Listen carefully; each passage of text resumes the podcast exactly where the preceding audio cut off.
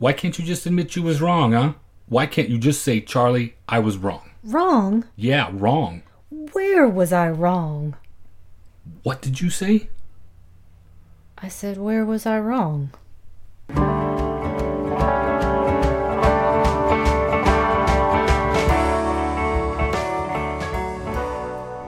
Welcome to the Magic Lantern Podcast, an ongoing informal discussion of the films we love and the things we love about them. I am Erica Long. And I am Cole Rolane. Each episode of the Magic Lantern will be devoted to one film that we alternately select, and we will discuss why it is significant to us. We are at episode 47. We're back to Cole's selection. What did you choose? I chose The Pope of Greenwich Village from 1984, directed by Stuart Rosenberg, starring Mickey Rourke, Eric Roberts, Daryl Hannah, Geraldine Page, Kenneth McMillan, Burt Young, M. Emmet Walsh, Jack Kehoe, and Val Avery. It is about two Italian American cousins who live in Little Italy, one who aspires to own his own restaurant, and one is a schemer, always hustling. They have their eyes set on one big score, but find themselves out of their depth when things go awry and they are in Dutch with the local mob boss. It begins by playing our song, Summer Wind? Just Two Sweethearts and the Summer Wind, which you forever ruined for me by showing me that clip of Martin from The Simpsons singing it after his pants are pulled off in the middle of his wrecked swimming pool. Uh, not ruined, made it a thousand times better. Until that point, The summer wind came blowing in. until that point, it reminded me of this and always made me feel like I was 14 all over again. Now that is sullied. So thanks. You're welcome. But it starts with the gentle strains of Sinatra wafting through the apartment as Charlie, Mickey Rourke, is getting ready for an evening at work as a maitre d'. Dressing oh so carefully. Everything is detail. Really, this entire movie is detail. But immediately, it sets a carefree tone, don't you feel? Well, no, actually, I don't. Because Summer Wind is not a carefree song to me, hmm. it's more about regret. This also could be one of those very rare instances where I don't know all of the lyrics or have gotten them wrong. But I think of Summer Wind as being more wistful. More of than a anything. September song. Yeah. Okay. So no, I don't feel carefree. He is obviously dressing apart from his surroundings. So he's dressing up. So I think there's a disconnect. Well, it's an important bit of characterization right off the bat. You can tell he is a striver. He fancies himself as something a little bit better than he is. And he's clearly poured every cent that he has into this clothing. We are treated to the dulcet tones of Daryl Hannah on the answering machine, who is a bad actress even leaving a message. And there's a moment much later in the film where she basically does the dick move of the century. She's a jerk. You can already tell. You read a lot into a phone message, do you? Yeah. And as it turns out, she will be his most expensive accessory. So Charlie takes a cab to work, and the restaurant is already busy. And he is informed upon arrival that his cousin Polly is late, and he also needs to look out because the old man, the owner, is there tonight and he's checking the dupes because he thinks people are stealing him blind. And I can vouch, I don't know if you have much experience with the food service thing. I know you did a little bit of it. I have some. It was nothing like this. Okay, and I worked kitchens for 11 years altogether. Restaurants are the Wild West. All of this is right on the money. In fact, every crazy thing you ever see portrayed in media, as far as the things that go on in kitchens and behind closed doors in restaurants, not a single one of them is an exaggeration. Nothing is an exaggeration when it comes to the acts that are committed by the people who are preparing your food. So basically, everyone in the restaurant industry is a felon, probably. They just haven't been caught. Would be felon. Yeah, probably. Felon in training. I know several. And then, speaking of, we meet the infamous Polly, played by Eric Roberts. With his beautiful perm, he looks just like Julia Roberts, by the way. He is dancing in the bathroom, playing with his hair, skinny and hyper and insane and dumb. And as one character says later, he is a little prick. He's a superstar with a superstar machine. Have you seen that Bob and David sketch? No, Where? David Cross is singing in the mirror in the bathroom? Kid, you got the goods. This is exactly that. He clearly thinks that. Yes, he is very fond of himself. But to the outside observer, he's a clown. Whereas by contrast, Mickey Rourke glides through this opening scene effortlessly. He is a beautiful human being. He is a singularly beautiful human being. I don't even know how to begin to describe him. For people that weren't there, that weren't waiting for this explosion to happen, he's like a sexy shark or a Robin Hood almost coming to save the day from a bunch of mediocre, bland leading men. Even all of that doesn't begin to take in all of the things he represented to a particular generation of moviegoers who are waiting for our next Marlon Brando, our next James Dean. It was a seismic shift when this happened. Did you see Diner when it came out? I did. What did you think at the time? I love Diner. I like it less now. I love him just as much as always.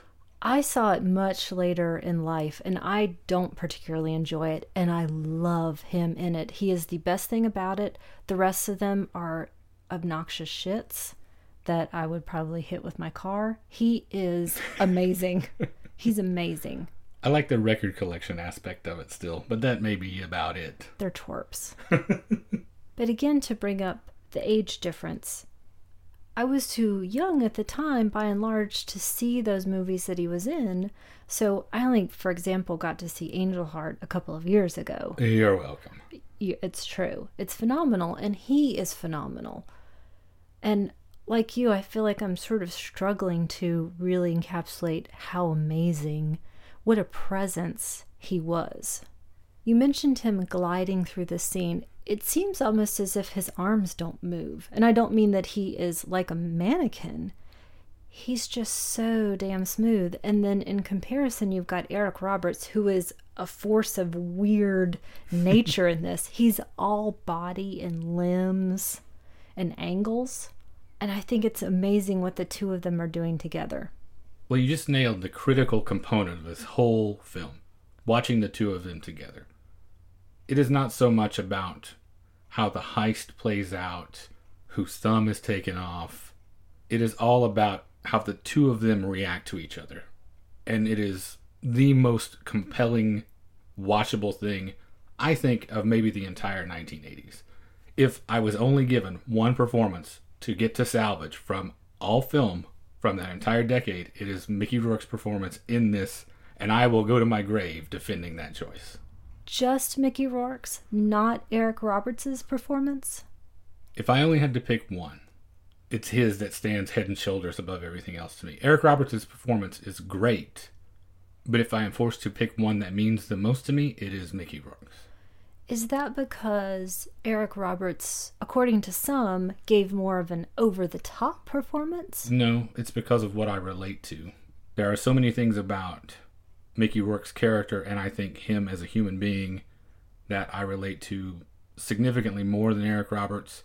I have notes that we'll go into throughout this, but specifically I'm thinking right now about his unpredictability and most often how that manifests itself in this as his propensity for flashes of violence and the lack of peace in the man. I see much more of a kindred spirit in that character than I do in Eric Roberts. So it's just a matter of how I personally relate to the thing.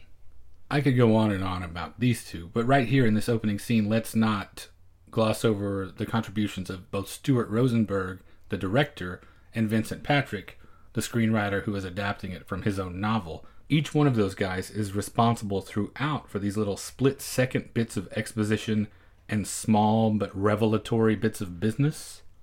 For example, in this opening scene, as Mickey Rourke is making his rounds and sort of surveying the lay of the land, figuring out what kind of trouble Polly is in, keeping a lid on this whole thing, he makes his way through the kitchen and quickly just sniffs the glass that the cook is drinking from. You don't think anything of it again until later when you realize Polly has been feeding the cook vodka all night, and Charlie is hip to that because he knows his cousin's patterns. They don't linger on it. It happens so quickly if you blink you will literally miss it, but there are several moments peppered throughout this story that flesh it out more fully if you are paying close attention. And I say he's trying to keep a lid on it, but ultimately he can't do it because Polly and his instincts and his greed are not going to be curtailed by anyone. He's always going to sabotage everything, is the sense that we get. He's like a child. There's a fantastic scene where he is trying to explain this to him. Look, the old man is here. I know what you're doing. There are 12 people at that table. I'll bet you there are only six entrees on your check. and this is that first flash of the real chemistry and the comedy between them. It's a really funny scene ultimately.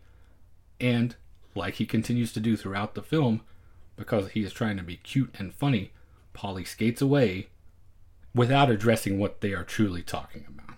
So Polly, even for an hour, cannot stop and control himself, and he gets both of them fired because he was padding out the check. He was robbing from the owner. And he has the nerve to be indignant about the whole thing. I'll put their work in this scene when they're out on the sidewalk having this argument about whose fault it is about taking responsibility. I'll put this scene up against any two heavyweights you can name that have ever been on screen opposite each other. Speaking of heavyweights, it was originally designed to be Al Pacino and Robert De Niro, right? Right, and Michael Cimino at the helm of the whole thing. Now, this film is occasionally criticized as sort of being Mean Streets light. So I don't know if it would have been a help or a hindrance to have De Niro and Pacino doing this together. I mean, how could you argue against wanting to see that? I know. But in my heart, I don't think it would be any better. I don't know that those guys, at that point in their careers, would have had too much attached to them, would have brought too much baggage and history for an average cinema goer, that it wouldn't have overwhelmed the scene. I think you need guys like this who are beginning, who are just starting, who haven't quite gone supernova like I feel like Rourke was poised to do, to make this work as well as this does. And in this scene, Polly talks about how he didn't figure he'd get caught. Story of his life. If he doesn't conceptualize the idea of consequences, then there will be none. And not only that, he's not wrong. If he didn't think he could get caught, how could you say he was wrong? And what I love is that Charlie, Mickey Rourke, is so upset with him, so frustrated and hurt and angry and disappointed and violent that he cries. Polly makes him cry.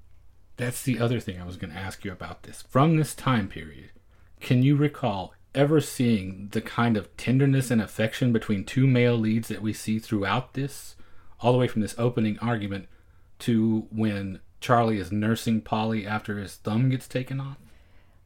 The thing it most closely reminds me of, which is not the same, but a few years later, when I was coming of age to see Stand By Me, Hmm. to see albeit very young men, relating to each other and taking care of each other. But again, not the same thing. It can't have that sort of depth at that adolescent stage, I think. Speaking of, though, when you look through this film in different sources, it's billed as coming of age and a thriller, which I don't really I don't really think of it as a thriller, but coming of age, how old do you have to be to come of age? These are men in their late 20s, which is also why I dislike Diner so much. Well, okay, well, there's a lot to talk about there. If you feel that way about that coming of age label and ask that question about these guys, and I think it's possible that Polly never grows up until he gets killed, which is likely what is going to happen one of these days. Possibly a week after the end of the film, maybe, or sooner. If the diner guys are so annoying for being overgrown children, how can you feel so sympathetic and attracted to these two? Oh, I don't. I never said that I do. When you were talking about relating more to Mickey Rourke, for example, I don't relate to any character in this film. Hmm. Nobody particularly speaks to me, and I think that's the testament to how fantastic the acting talent in this. You mentioned a litany of people when you were doing your synopsis. You left out Tony Musante, my Oh, favorite. Yeah, I'm sorry. And Philip Bosco. There's a Abso- ton. I mean, you can't knock over a terrible actor in this film. It's just It's a they're phen- phenomenal. So they make me want to watch this, not because I'm particularly rooting for one or relate to anyone. But do you feel the same disdain for them, for instance, that you do the guys in Diner? It's a twerp versus what? Good point. The diner folks are a little closer to their college age than these characters are. These characters have a few more years. I don't feel disdain for them because there is so much humor and love in this. I just don't particularly like them or want to be around them if they were in my life. Gotcha. I don't want these for my cousins. I do, definitely. This would be some first rate cousining that would be happening with these guys.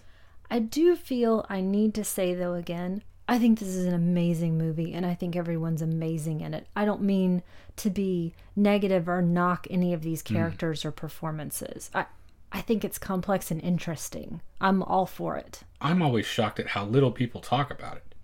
As I was going through doing research, thinking about it after we watched it, there are so few even online reviews for it. There are so few conversations being had about this when I feel like it is one of the most underrated films of the entire decade. Speaking of reviews, the one that I love is Roger Ebert's. And it boils down to don't tell me this is a film about human nature, because it's not. It's about acting. I totally agree. Uh, bullshit, Roger Ebert. I disagree. I think it is about human nature, but also the acting. These people are out there. Good point just because it's not a side of human nature you encounter on a regular basis. I do think it does go to a little bit of a bigger degree it's than amplified. yes it's amplified he bit. points out everyone's very ethnic everyone waves their arms around quite a bit everyone has some family member in the mafia a cousin in this is closer than your mother is to you which i don't say is is untrue but i do think as he said it's more about a capital letter behavior movie. Okay. I'll give him that. Okay. Back to the Pacino De Niro thing. Who would you cast as each character? Out of curiosity. I would say Al Pacino as Polly, De Niro as Charlie. I think just he's just a little bit bigger and he can give that sense of being maybe the bigger, older, wiser cousin. And Al Pacino can be a little more squirrely, okay. I think. Funny you say that because Mean Streets is the exact opposite. Uh, I don't believe in typecasting, so I'm trying to give people a chance. I think we can agree. As much as I love Cimino, he would have been terrible for this. He would have tried to make it too sprawling, too epic. Four hours long. It's a small story and needs to feel that way. Whereas Rosenberg was a perfect choice, I feel like, because by this time he had been doing all this great sort of small scale work with Paul Newman. I mean, you start with Cool Hand Luke, that's a pretty big thing. But as they collaborate down through the years prior to making this film, the stories get more intimate and grimier and much more interesting as far as Paul Newman's body of work, in my estimation anyway. Much closer to the kind of story that this is telling. But to get back to this scene, before we move on, I just wanted to point out there are one or two little things in it that are among my favorite things I've ever seen on screen. In particular, when Eric Roberts says, Where was I wrong? And you get that beautiful reaction shot of Mickey Rourke trying to process the absurdity of what of he just said and how dense he is and how angry he is. You see his whole face change. It seems like his eyes literally set back in his head because that's the only part of himself that he can back away with at that time. His whole face changes somehow. And it is not subtle necessarily, but watching these two guys go at it hammer and tong in this scene is brilliant. And watching him back him down and make him repeat the bit about what do you need a suit for? You don't have a job to wear it to. that he just lost for them. Yeah. Yeah, that scene is among my all time favorites. I bet that leads into a scene that is not your favorite, only because we meet Daryl Hannah boring in the next one. And of course, they have that apartment that we all know in New York City that's gigantic and also has a mirror and a ballet bar and a uh, boxing a heavy bag. Yeah. Super realistic. He maintains a certain lifestyle. We find out a lot about his domestic situation. He has an ex wife, and a kid, alimony, child support, in laws that are gorillas. It's pressure on all sides. Daryl Hannah teaches aerobics like he did in the 80s. Everyone did. You were on the tail end of that because of when you were born, right? You were probably vaguely aware, but not necessarily participating in the Jane Fonda fad, all of those things. Au contraire, mon frere. Okay. I have done Jane Fonda videos with my mother. I went to calisthenics when it was called calisthenics to go into the makeshift daycare section while my mom was working out. Mm-hmm. We did 50,000 videos in the house and stuff on TV and 20 minute workout and 20 minute workout. yeah, don't calm yourself. And the Did whole you have a leotard and leg warmers and all that? my mom did. I had leg warmers, I think as a joke, because I didn't know how to wear them because Okay. I was still too young, and I think they were too. I probably could have pulled them all the way up to my waist. Do you still have them? No, Can you can you wear them later? no. I can do, get out some of my mother's Melba packets. Quit talking about your mom when And I'm trying to be sexy. Hold on, and carob. What's sexier than carob? Carob? Yeah, we went through a big carob phase in our house. If you are out there listening and you are one of those people that says carob is just as good as chocolate, never You're a approach goddamn me. liar, Do not. mom. Who hasn't figured out how to listen to the show, so it's okay unless I play it for. her. Well, that's what Daryl Hannah does too, and I can definitely see her trying to tell someone that carob is just as good as chocolate. As if he doesn't have enough trouble, he finds out that she is pregnant. Not to say that that's not troublesome for her as well. I can't imagine that it's an ideal situation for her either. But as much as I don't like her, I don't care. In this particular She's case. essentially an obstacle to be removed. Who could you put in this to make that character more appealing? I'm sure there are tons. Jo Anne Worley.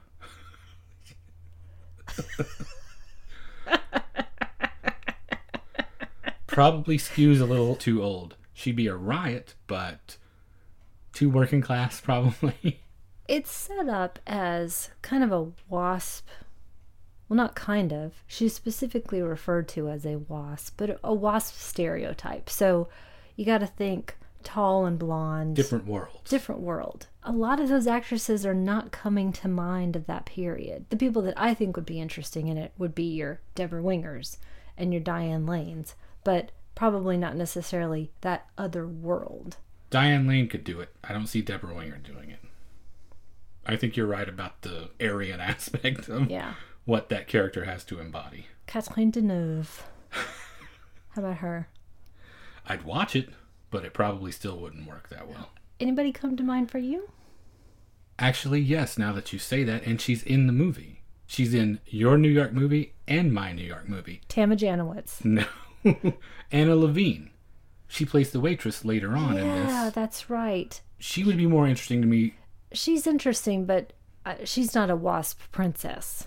No, but she's also not Little Italy.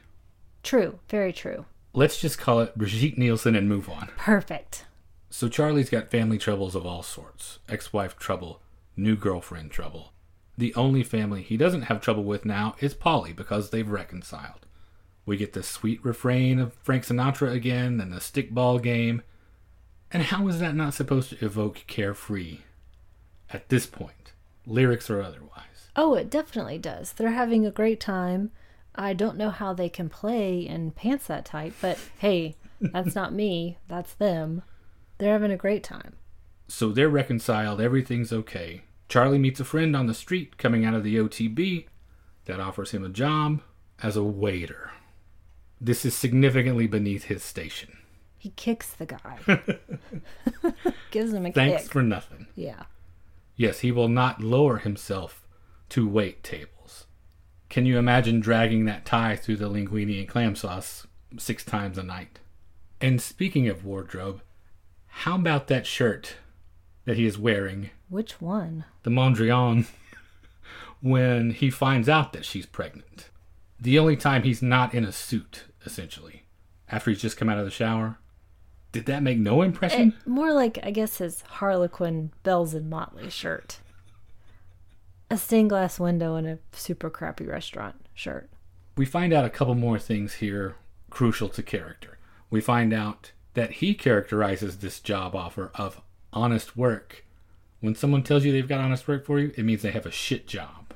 That tells you how he views a, a hard day's work. I don't necessarily disagree with him. And of course, like we mentioned, we find out that she is pregnant. And we see his reaction to that, and he is not pleased. You mentioned earlier that his entire goal is to own his own place. He plans to leave the city as an owner. And of course, a waiter job is not going to get him there, nor is uh, yet another mouth to feed. You also mentioned that propensity to violence, and the best moment for me is the come over here right now line that he repeats over and over again when he is not keeping his violence in check and then trying to. And his emotions are playing across his face and then trying to sort of win her back as well. Do you think there was a moment where he was trying to win her back? It didn't feel like it to me. Again, this may just be a relative perspective experience thing. To me, it felt like I want to put an end to all my troubles by destroying you and then realizing that that will make things so much worse than things already are. But there was nothing in between as far as a reconciliation. It was either come here or stay safely away. There were no other choices. You saw something else in it? I do think he's savvy enough to have softened his tone because I don't think that he's ready to completely push her away. And realize that possibly he scared her as well a little bit. So, yeah, I do think he is trying to win her back. And later on, there's a bigger moment of him trying to win her back. I mean, I don't get either one. Why he wants to? I mean? probably would have just kept walking out mm. the door myself. But yeah, I think he is still in that relationship. Well, there's an element of that in all of his relationships, apparently. He's still completely inextricably intertwined with this ex wife because of the kid he obviously can't cut loose from Polly, so this is a much bigger overarching theme in his life than just this with Diane. So all of these forces are at work in Charlie's life. These things that they've laid out for us the mounting money pressures, the fact that he can't cut loose from Polly, the fact that honest work equals a shit job, all of that converges on the point at which Polly offers up this idea for a score. According to Polly, soon money won't be no problem. He's got a piece of a racehorse. Much like everything else in his life, the fact that he has no experience with it and no knowledge about it means absolutely nothing. He came up with $5,000 to go in with two of his friends to buy a $15,000 racehorse. Normally they go for 600 grand, but that doesn't tell him anything. And on top of the racehorse, to make these loan shark payments, he also has this idea for a robbery.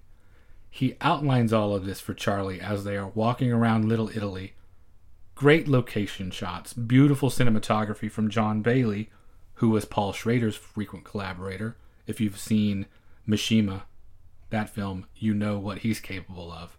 All while constructing the most gargantuan sandwich you've ever seen in your life. Well, the score is very low level. There is not a great deal of detail provided, which would make me very concerned personally. And Charlie talks about how they are strictly amateurs. I wouldn't even say score, and you definitely can't say heist because it is not the sting that's going to take place in here. But it's set up that really, if any part of it could go wrong and it sounds like it will go wrong, the whole thing's just going to go up in smoke. There are so many opportunities for this just to be a complete disaster.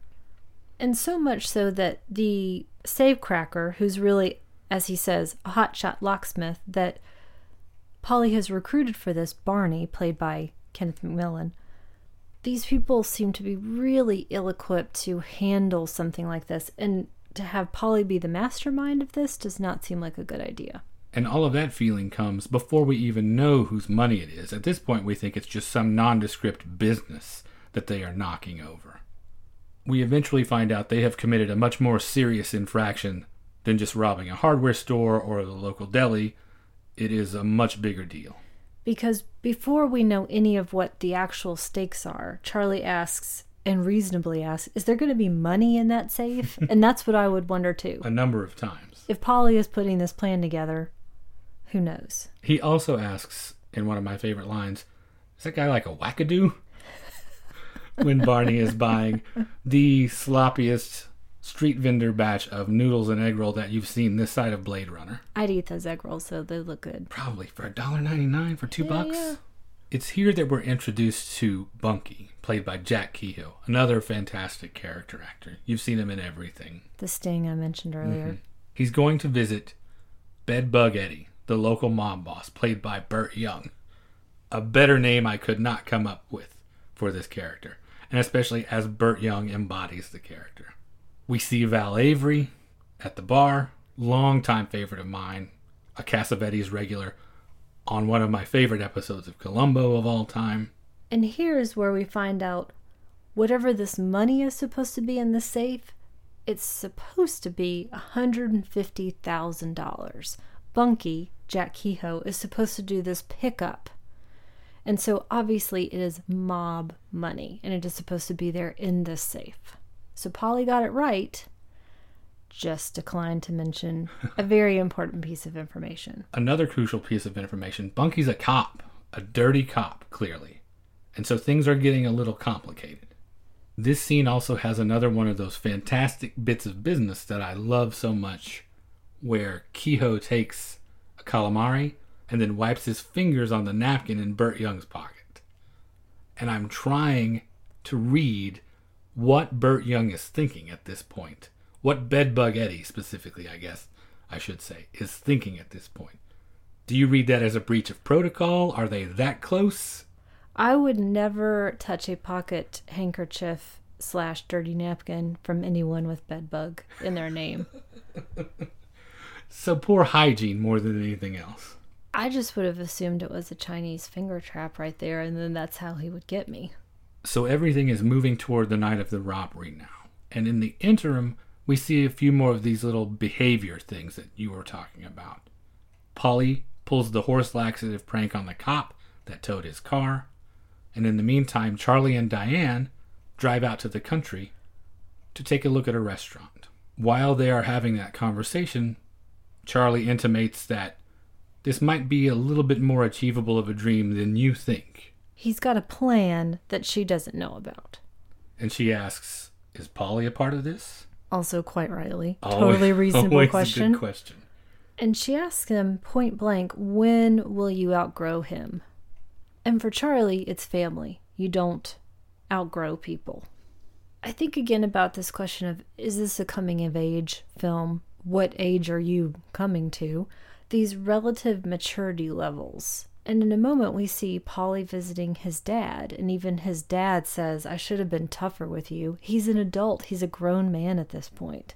But it's too late. It's rough when your dad knows you're a bum. And so, do you outgrow people? Should you outgrow people? What does that say about you? Well, I know I mentioned there's a lot of his character that I relate to, but this is the one thing that I do not. I fall firmly on the wasp side of this argument. My world is a meritocracy. You have my trust because you earn my trust. It is not something I freely give you, and just because there is a complete coincidence of family tree here, that obligates me in no way whatsoever. No way. I cannot stress that enough.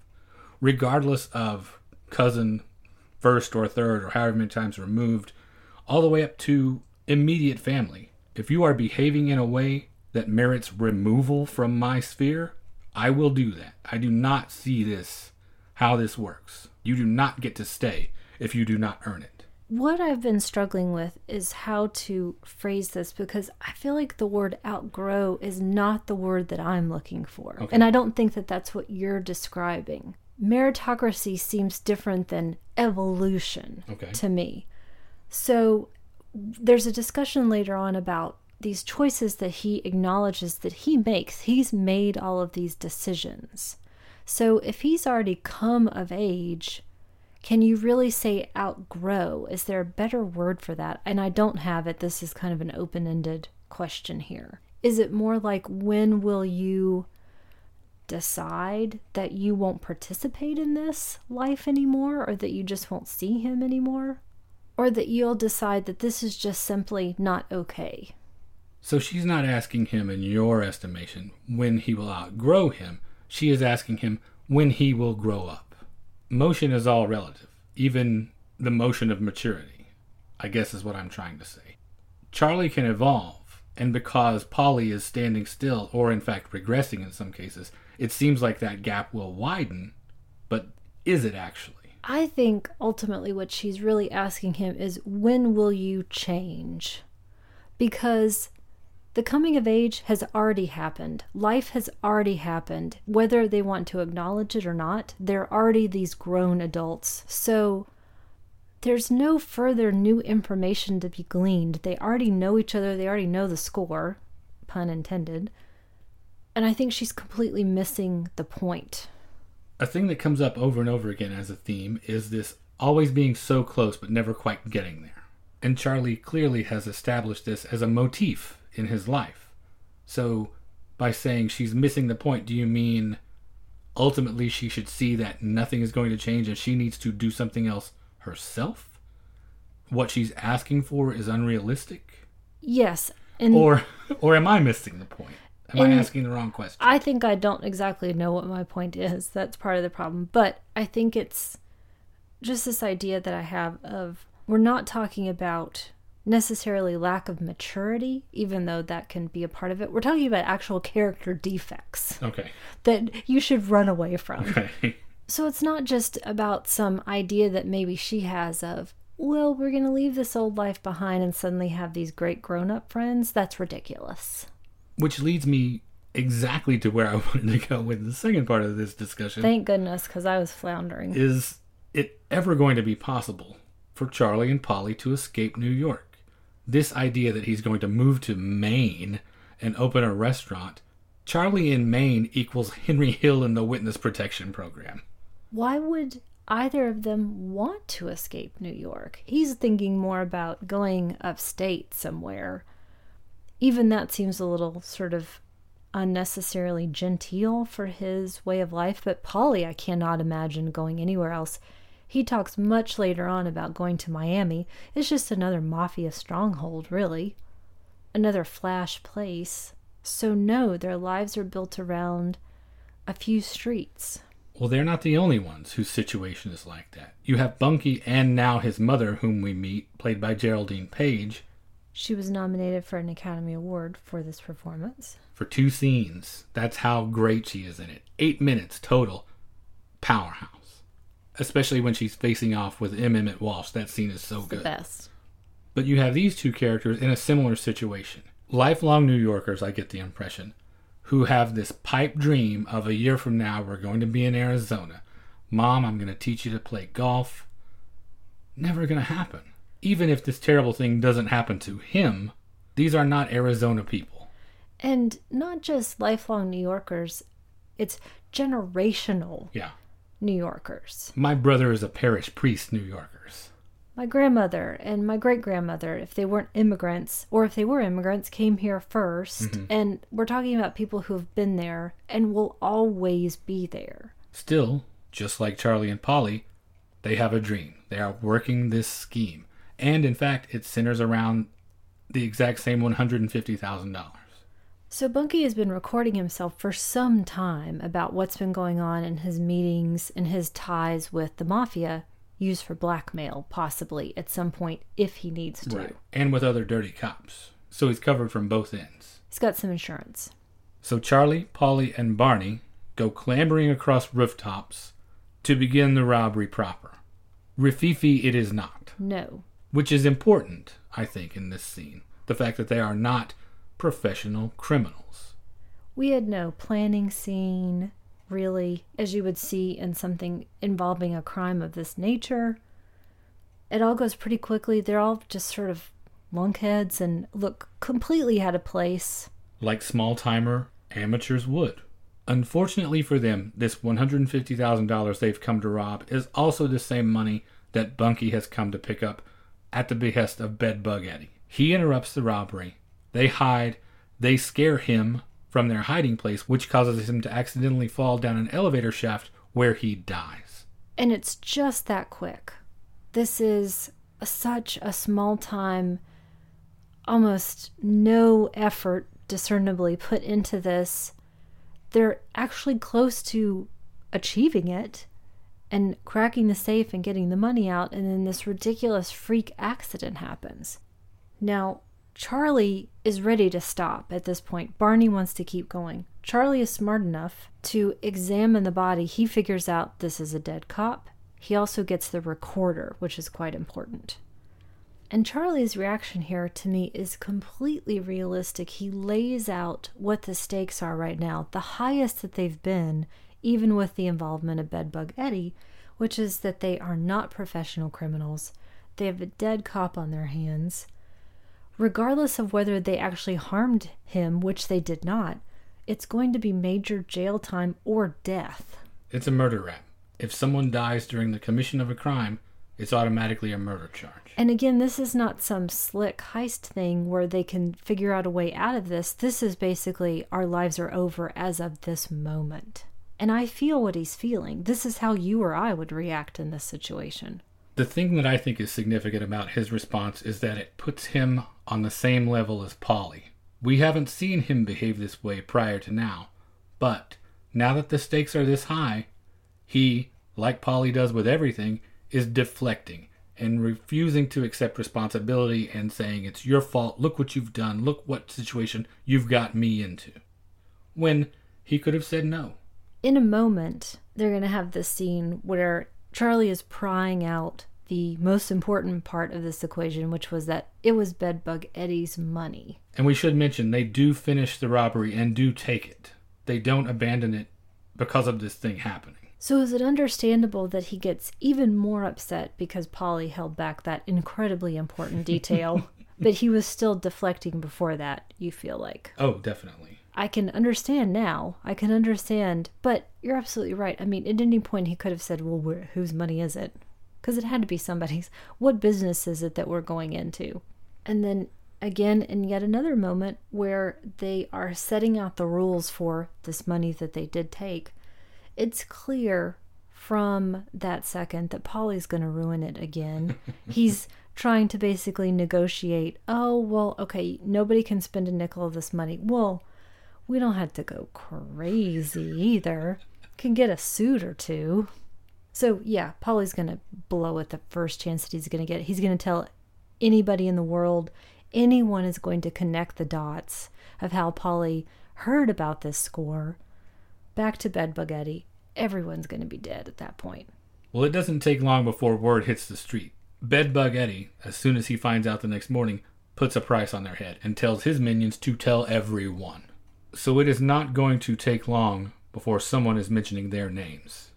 In parallel to that, the cops with M. Emmet Walsh are on the trail separately. They know that Bunky was wired, so they know that this incriminating evidence against them is out there somewhere because the recording was not with the body.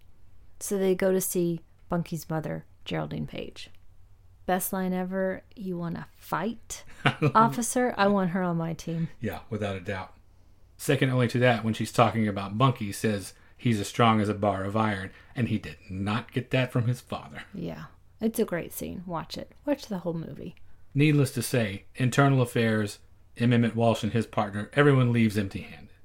As bad as things are, right here, Charlie makes the biggest mistake he has made to date. They go to Diane's dance studio, and he tells her about all of this. Don't tell her anything. Don't tell her about the cop. Especially don't tell her about the money. What are you doing? When confronted with this story, she says she is not going to have any part of it. And that turns out to not exactly be true. And she again cuts in with Polly uses you, and he says flat out, I made my own decision, and I don't want to change. Once again, I would listen to him. She actually strikes him this time. She actually hits him twice. He never touches her. She hits him twice in the movie, once when she's working on the heavy bag, and repeatedly in this scene. To which he responds, Hit me again, see if I'll change. And the flip of the other scene when they were arguing, she tries to win him back at the end. She's the one yelling for him. I'm back to relating to him again at this point. I feel like if that is happening, that's what I'm going to say. Hit me again. See what difference it's going to make. What do you think you are going to do? Do you know me better than I know me? What are you trying to achieve? So at that point, what do you do? What is he trying to achieve by going to tell her all of this? Well, there is the looming specter of this unborn child. So even if he feels no obligation to her, he clearly has demonstrated how important family is to him. So I think that's what motivates him to go back and do this. It's the wrong decision, but I think it is consistent with his character. It is his child in his mind, and so therefore he's doing what he can to protect it and to make sure it has the best life it can already in his limited capacity. I think, at least in part, he just doesn't hold anything back. He's not a liar. Well, prior to the heist, he's being very cagey. He's being very coy about this plan. So he's holding plenty back in that regard. So, what is it that you're specifically thinking of? I think, at least in part, he is much more about expressing what he's feeling as he's feeling it. Mm-hmm. He's not about constructing some sort of made up better self or some image that's not him. It almost seems sort of compulsive to say, This is who I am, and just to keep doing it. If that's the case, what is all the striving about, and the wardrobe, and the aiming for something above his station? Well, I think he explicitly states his desires. I see what you mean. I don't think he's trying to manufacture something to say, oh, this is who I was all the time. He's saying, no, this is exactly what I want. And I'm going to go about doing it. And every single moment of my life is in effort to reach that purpose. Well, the odds of him reaching that goal have decreased drastically because Bedbug Eddie just found out who did this job. Barney's no dummy. He knows that he is not family with Polly, and Polly will give him up. And so Barney is trying to cut a deal with Charlie to make sure the money gets to Barney's kid, which is all he did this job for in the first place. In the meantime, Polly is oblivious. He's at the track checking on his investment, looking after his horse. And Bedbug Eddie has dispatched Polly's Uncle Pete, quote unquote uncle. He's not really his uncle, but he's been this protector of him since he was a child. He sent this guy with his goons to basically get the information out of Polly. Who were the other people involved in this score with you? Pete doesn't want to do this. He makes it clear to Polly that he would kill Eddie if given half the chance. He certainly doesn't want to hurt this person that he loves, but he's got no choice because Eddie knows that really Pete should have put this information together. So he's there to either find out Polly, give up the others, or I've got to mutilate you. That's not quite right. It's not an or proposition. It's an and I'm going to mutilate you proposition. True. It's or in the sense that give me a name or I'll hang your head on your mother's doorknob. But when it comes to losing that thumb, there is no choice. And once again, Polly has the gall to be indignant about this. Why would Eddie want to do this? For what? I just stole money. But it's about way more than money. It's another instance of Polly's short sightedness. This character can only see as far as what he wants. The neighborhood works a certain way because everyone respects the rules. Old ladies and kids can walk the streets safely at night because Everyone understands the hierarchy, and nobody upsets that. Taking this money upsets that. It is going against the natural order of the neighborhood. And the fact that Polly seems to have no concept that he's also screwed over Uncle Pete, too, who is a ranking member in this organization, and put everyone he's associated with in danger. It just doesn't even seem to register for him. And this whole time, Pete is really still trying to help him. He gives him a bargain, at least give back a huge chunk of the money. We'll just say that you blew the rest of it. Just give up your friends, give back some of the money. I'll figure it out. And so, in heroic fashion, Polly gives up Barney. Polly has no honor. He's a weasel. You know that to begin with. You know he's going to give up someone. The only question here, the tension is does he give up Charlie? In this case, not yet. And they press him hard because they take his thumb. This moment, this scene in this film, may be the one thing that I have learned that has stuck with me from the movies the most for my entire life. The single most important lesson I have ever learned. I would say that a week has not gone by since 1984 that I have not thought this to myself or said it to someone. I know I've said it to you a few times already, it's one of those bits of advice no one wants to hear. Nothing ever hurts like you think it will. But I have found that that applies to every single instance of my life, be it physical pain, emotional stress. Nothing ever hurts like you think it will. Nothing has ever been so true to me. Ever.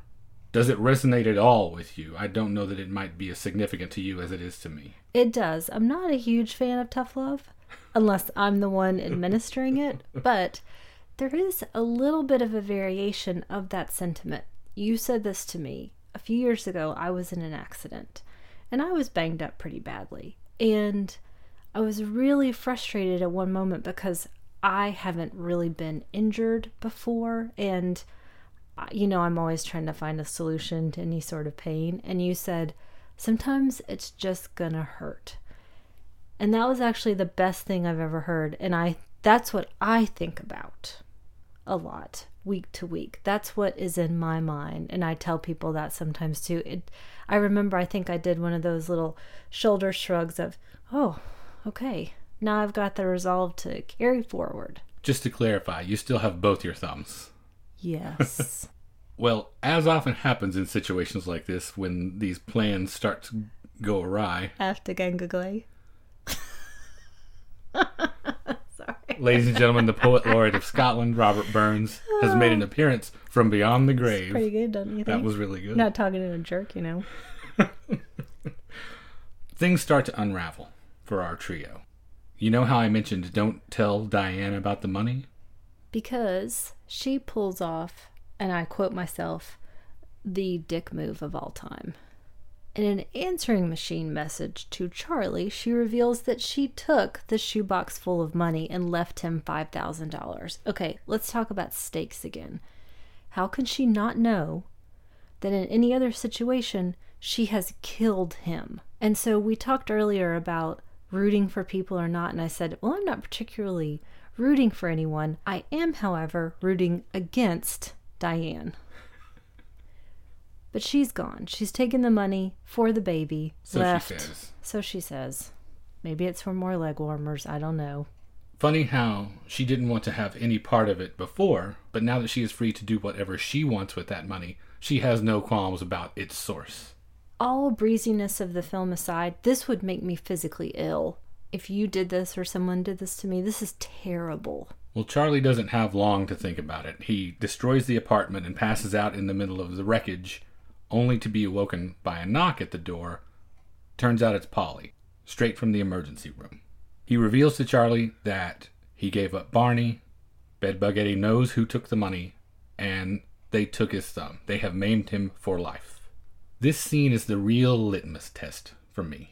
This is the way I can tell whether or not you're a douchebag that I want to have anything to do with when I mention this movie to you. If all you come back with Charlie, they took my thumb. is that, if that's all you know of this and what you like to repeat as sort of the tagline, and you don't know anything beyond these histrionics and you think it's hilarious, you are immediately telling me that we have nothing further to say to each other. It's absolutely ridiculous because they're playing it at true human drama. I mean, Charlie is crying the whole time at what Diana's done and what's happened to Polly, what shambles their life is in, the danger that they're in. And if all you can do is make a little meme out of it, I think you're kind of ridiculous as well. It is amplified, much like everything else in the film. But how do you think you would behave coming straight from the ER after your thumb has been cut off, you're pumped full of drugs, and you are this character to begin with? I know there's a lot of criticism of the performance being over the top, like you mentioned. I don't see that at all. I see it as maybe pushed to the absolute limit of where it should go, but I don't think it goes beyond where it ought to go. I think it's right on the money. And it communicates everything that needs to be communicated exactly the right way. As a nice, muted counterpart to this scene, we then soon have Barney's goodbye to his wife. We saw earlier that Barney was able to get out just in time. And this scene is one of the best for me. It's incredibly affecting, and we understand in a very real way what these stakes were for him. We talked about his kid, the reason why he was trying to get this money to put aside for his family. And he and his wife clearly love each other and want to be together, and they're going to have to separate right now for safety's sake. And she says, How did you let this happen to you? And his line is the most heartbreaking for me. I let my whole life happen to me. Yes, out of all the things that happen in this movie that are gut wrenching and deeply emotional, this scene hits me the absolute hardest. And it's seconds. That's it. It's so fast, but it's so believable. And I think the point that you were making much earlier about how little bits of business, bits of exposition, choices tell us so much without having to just go on and on. The clumsy and desperate goodbye kiss essentially is the hardest of all those things. Just even thinking about it right now as we're sitting here talking about it, it's the one thing that makes me want to cry. The rest of it I find fascinating, and it's a really seductive method actor thing that's happening throughout the whole thing. But this is the most honest and true five seconds in the film, in a great film, and it just elevates it that much more for me. So Barney gets on the train, makes good his getaway. In the meantime, Charlie is nursing Polly back to health. There are a couple of instances in the film where we see these nice bookends at the beginning and the end of the movie. We had that moment earlier in the film where he refused to lower himself to accept a job as a waiter, but now that is literally what he has become. We even see him going through the motions, draping the towel over the arm, carrying the tray into Polly to serve him soup, canned soup. And it is his devotion to his cousin that is ruining his life that has now made him accept this role.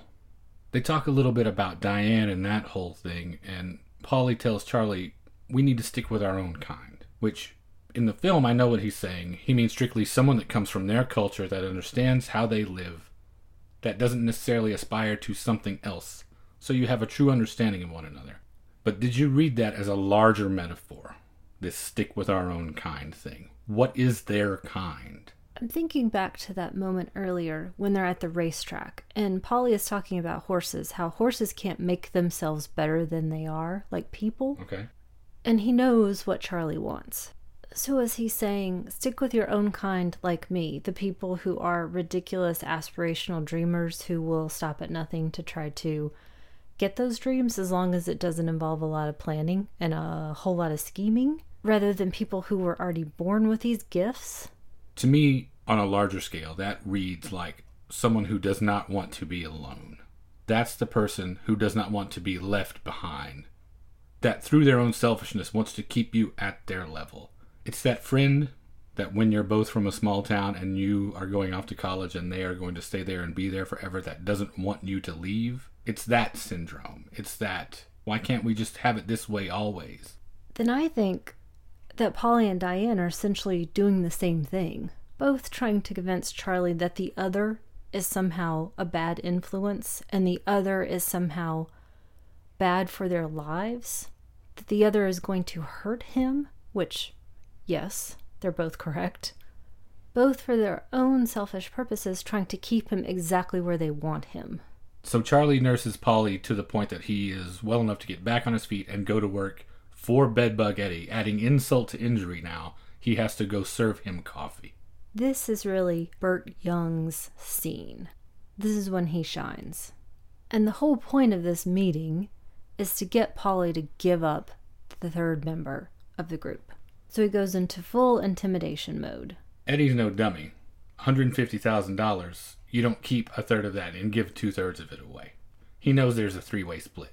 And he has that super great move of telling him, sit down. No.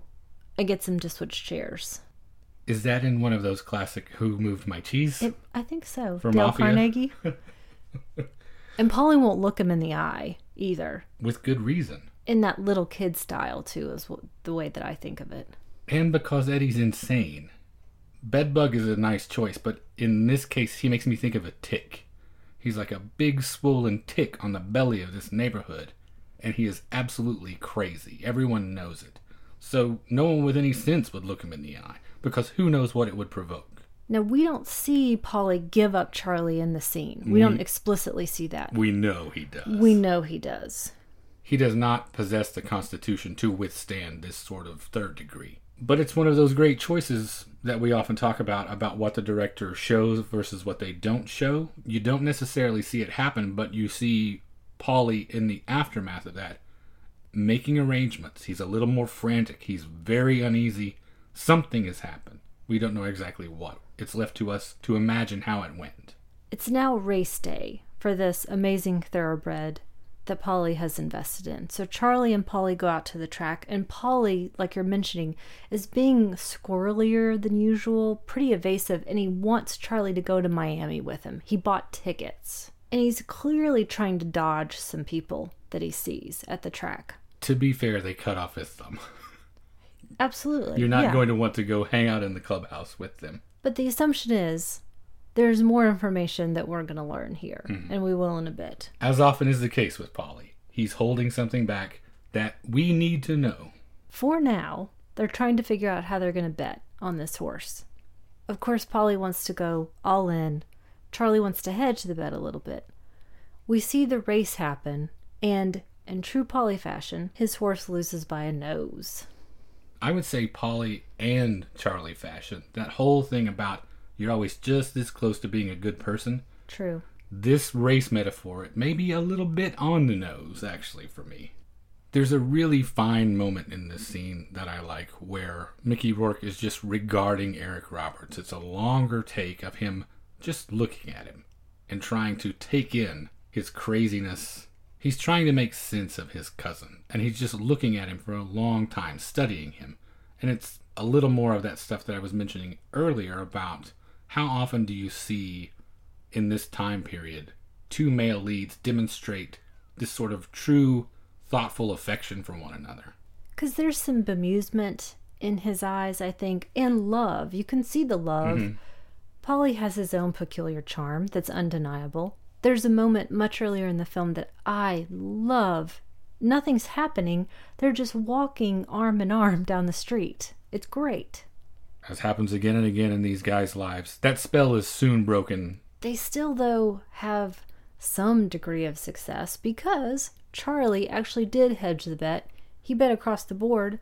They actually won $20,000. But, as Paulie says, Charlie, there's something I gotta tell you. The Bedbug knows about you. Sorry. Superman would have broke. I mean, come on. And it is confirmed once and for all Paulie has no honor whatsoever. Would you break in this situation? They've already taken your thumb. It's your third cousin. Trying to go through degrees of cousinhood in my head. Is it different in Virginia than in Little Italy? Probably not much. Oh, that's true, I guess, maybe. No. Back in Yeah. the holler. Yeah, full disclosure. I did think that's how it was spelled. Holler? Yeah, I thought hollow was was I didn't know that was the word. Depends on where you're from, I guess. My mother's from Wildcat Holler. Okay, let's not say cousins. Me. Let's say it's me. Don't don't put me in this position, sir. They've already taken your thumb. I'm coasting. A wise man once said to me, "Nothing ever hurts like you think That's it true. will." So sorry. But you know they're going to Bedbug kill knows me. about you, Cole. Sorry. uh, I got us tickets to Miami. What more do you want? I tried to get you to go with me. Well, I guess all that's left is for me to get dressed up and go see Bedbug Eddie. because you've got potentially the ace in the hole. Charlie has the tape from Bunky. So he's got this bit of leverage, hopefully. I love this showdown, this final scene between Burt Young and Mickey Rourke. You're wondering how crazy is Eddie? Is he crazy enough to take a chance to whack Charlie and roll the dice on whatever might happen to that tape? Or is this tape that strong of an insurance policy that Charlie can walk straight up to the man and say, You're not going to do anything. Here's how it's going to go? And does Charlie have enough stardust left on him that he could actually get away with this? But, as plans after Gangaglay, Paulie I see you keep saying that. I don't know that that's how it goes.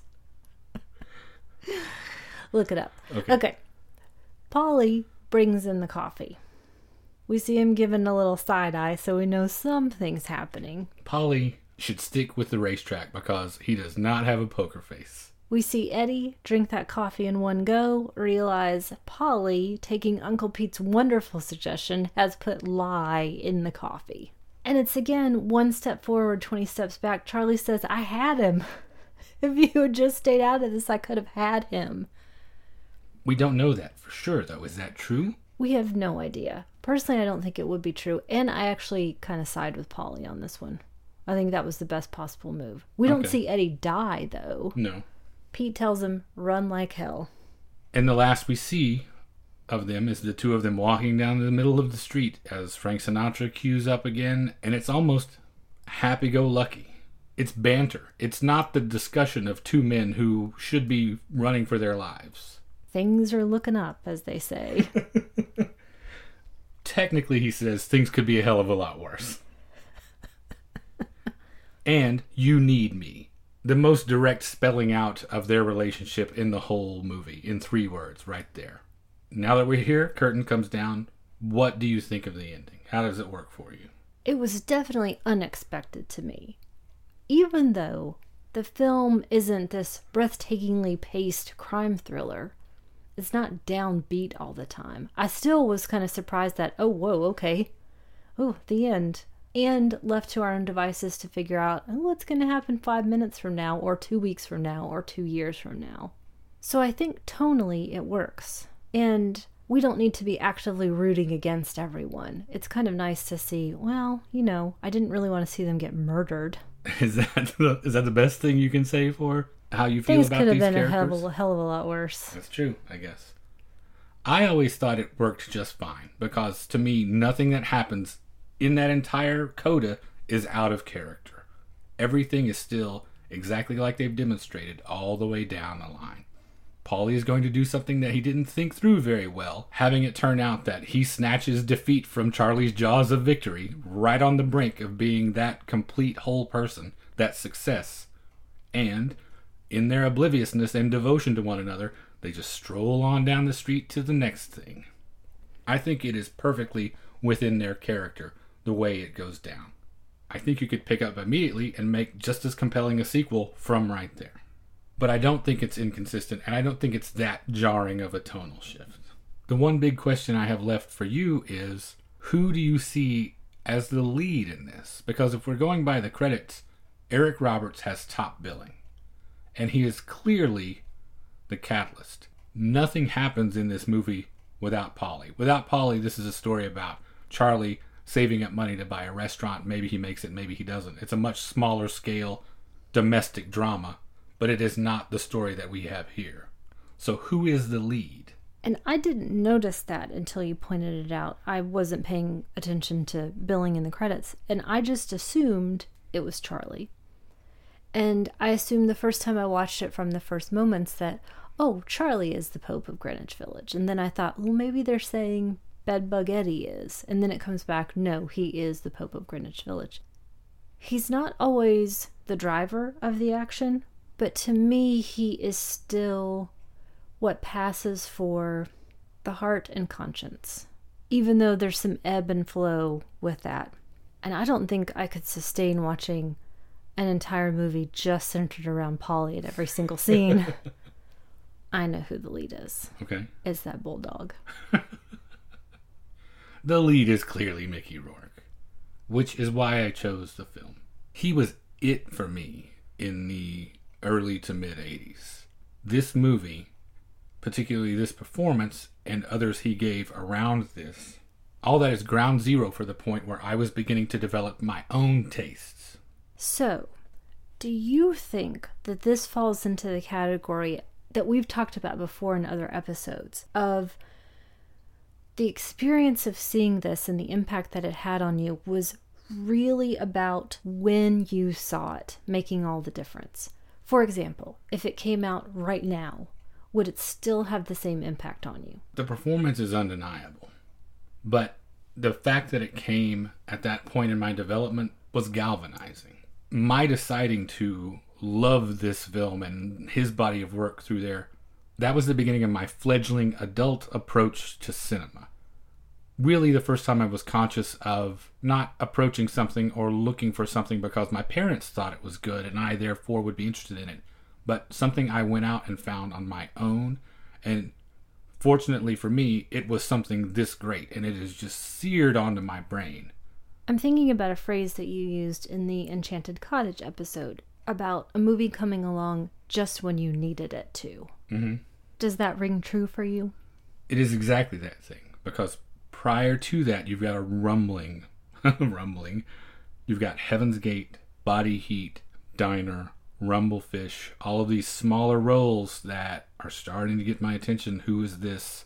And then, like I mentioned before, this movie just exploded into my consciousness. It was like a bomb going off, similar to the way I feel about Do the Right Thing. But rather than that teaching me to see outside of my own culture, this was the thing at that age that taught me most to examine myself.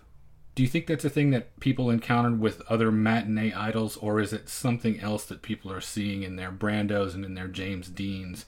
Is it, oh, I wish I was cool? Because it's not that exactly for me. I'm seeing something in this performance that I already felt in me. I'm relating to it, yes, but it is not, wow, I really aspire to be this person. The first thing that makes me think of is that litmus test idea again. If you look at James Dean and you think that's who I want to be, then clearly you didn't actually watch Rebel Without a because Mm-hmm. Because he wears everything in his face and his heart on his sleeve, and he is constantly expressing his turmoil and sadness and hopes and dreams. He's not some aloof, removed, cool guy.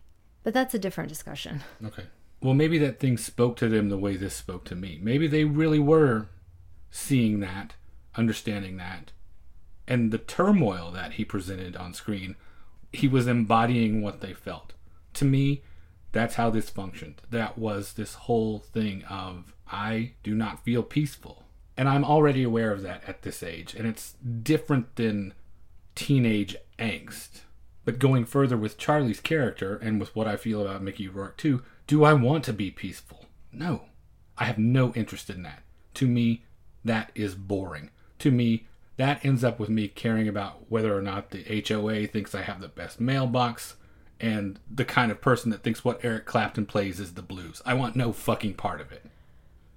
So it gives you that outlet to see these things inside you expressed in a really interesting way and gives you the opportunity to then question them further. Everything that I thought possible about being an adult when I was 14 through, say, 17, when these films were happening to me, all that potential is on the screen with him.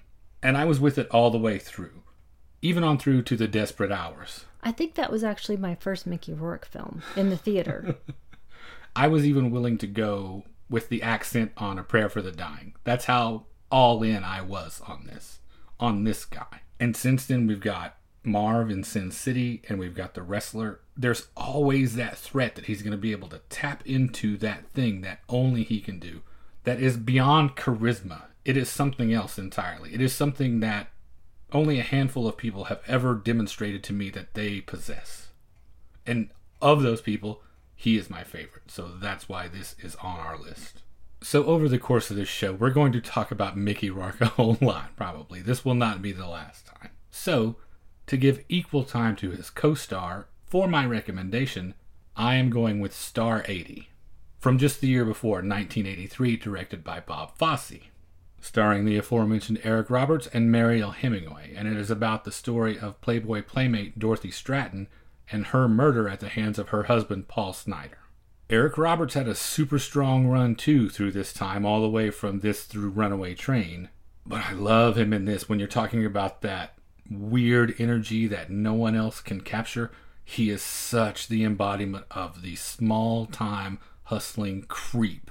There is no one who has ever played that type of character better than him in this movie. He is so oily and ultimately deranged. It is heavy. It is not fun because we know the ending going in. And so that dread is with us from the very beginning because we know what all of this is moving towards.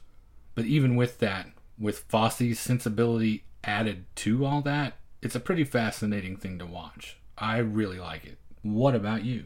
I was thinking more about family complications, and that led me to You Can Count on Me from 2000. Written and directed by Kenneth Lonergan, who is an amazing playwright. And I think you can feel that solid structure in this. It's with Laura Linney, Mark Ruffalo, and Matthew Broderick. About a single mother whose life is turned upside down when her little seen younger brother comes back to town. This one was a big deal for me in 2000. This was in the period when I was working full time in professional theater. And I knew who Kenneth Lonergan was, and this came out, and I was just entranced by it. I think it works well on so many levels. The performances are fantastic, the story is fantastic. Those things that were not told but were given to understand, and that sensibility, that true love and companionship that comes through in the performances of Laura Linney and Mark Ruffalo as the brother and sister Mm-hmm. feels lived in and right. How do you judge that? Being an only child, like we've mentioned on the show before, I have a younger sibling, so a lot of this resonates with me. The Pope of Greenwich Village, all the way through something like "You Can Count on Me." I have that in the back of my head all the time. Since you don't have that direct experience, what still makes you gravitate to these? I think you can at some point at least recognize something that seems true. If it's speaking to you as true, you've got to go with it. And that's what this does. And you're right, I don't have siblings. That's another part of the film that I don't necessarily relate to because I don't have that sense of loyalty to the ends of the earth for many people. And I don't have that built in with family members because it just doesn't exist. So, what I'm saying is, watch yourself. and that is once again two great recommendations Star 80 and You Can Count on Me. And that brings us to the end of episode 47.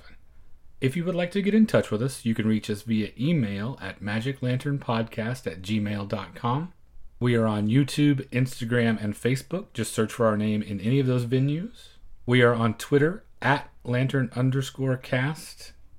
And I would like to take a second to say thanks to everyone who shared the show or gave us feedback since the last episode.